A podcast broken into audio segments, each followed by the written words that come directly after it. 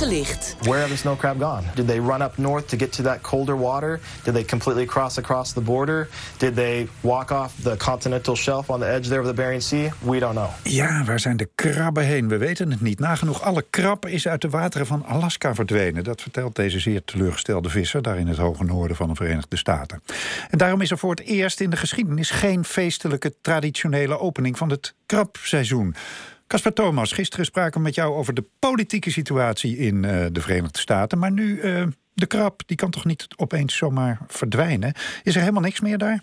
Nee, het is net niet alleen de democratie in Amerika die misschien wel op zijn laatste benen loopt, maar uh, ook de, de sneeuwkrabpopulatie in Alaska. Uh, een daling van 90% wordt gerapporteerd, dus dat is eigenlijk echt een complete ineenstorting. Uh, dat is natuurlijk vervelend voor de vissers die ervan moeten leven. de mensen die, deze, die die krab graag eten, die zullen voor lege schappen komen te staan. En het is een, een omineus signaal misschien over wat de onderliggende oorzaak kunnen zijn. Ja, want wat weten we daarover? Nou, er wordt nog wat over gespeculeerd, maar veel wetenschappers die komen er toch wel op uit dat dit verband houdt met klimaatverandering. Kijk, die, die uh, krabben die hebben heel koud water nodig voor voedsel om zich te kunnen voortplanten en omdat ze daar veilig zijn van bepaalde roofdieren. Uh, de, het water warmt op, dus hun habitat wordt kleiner en dan is er ook nog sprake van overbevissing.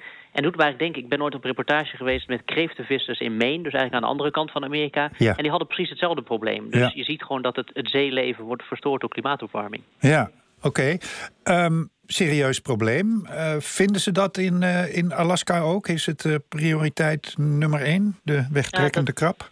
Ja, dat is dan weer het, het, het, het gekke. De mensen maken zich daar uiteraard zorgen over. Maar als inderdaad klimaatopwarming de, de onderliggende oorzaak is... en daar lijkt het toch wel sterk op... op dat punt maken mensen zich weer wat een stuk minder druk. Want zowel in Alaska, en dat gold eigenlijk destijds ook voor Maine... worden constant republikeinse politici gekozen... die het eigenlijk eh, die, die de boodschap van klimaatopwarming helemaal niet zo ernstig nemen... en ook beleid voeren dat er helemaal niks aan doet. Dus daar zit wel een, een, een gekke paradox in eigenlijk eh, Ja. voor de bewoners daar. Ja, want ik zie toch ook eh, wel eens af en toe een, een Inuit-huisje daar aan de kust in zee verdwijnen.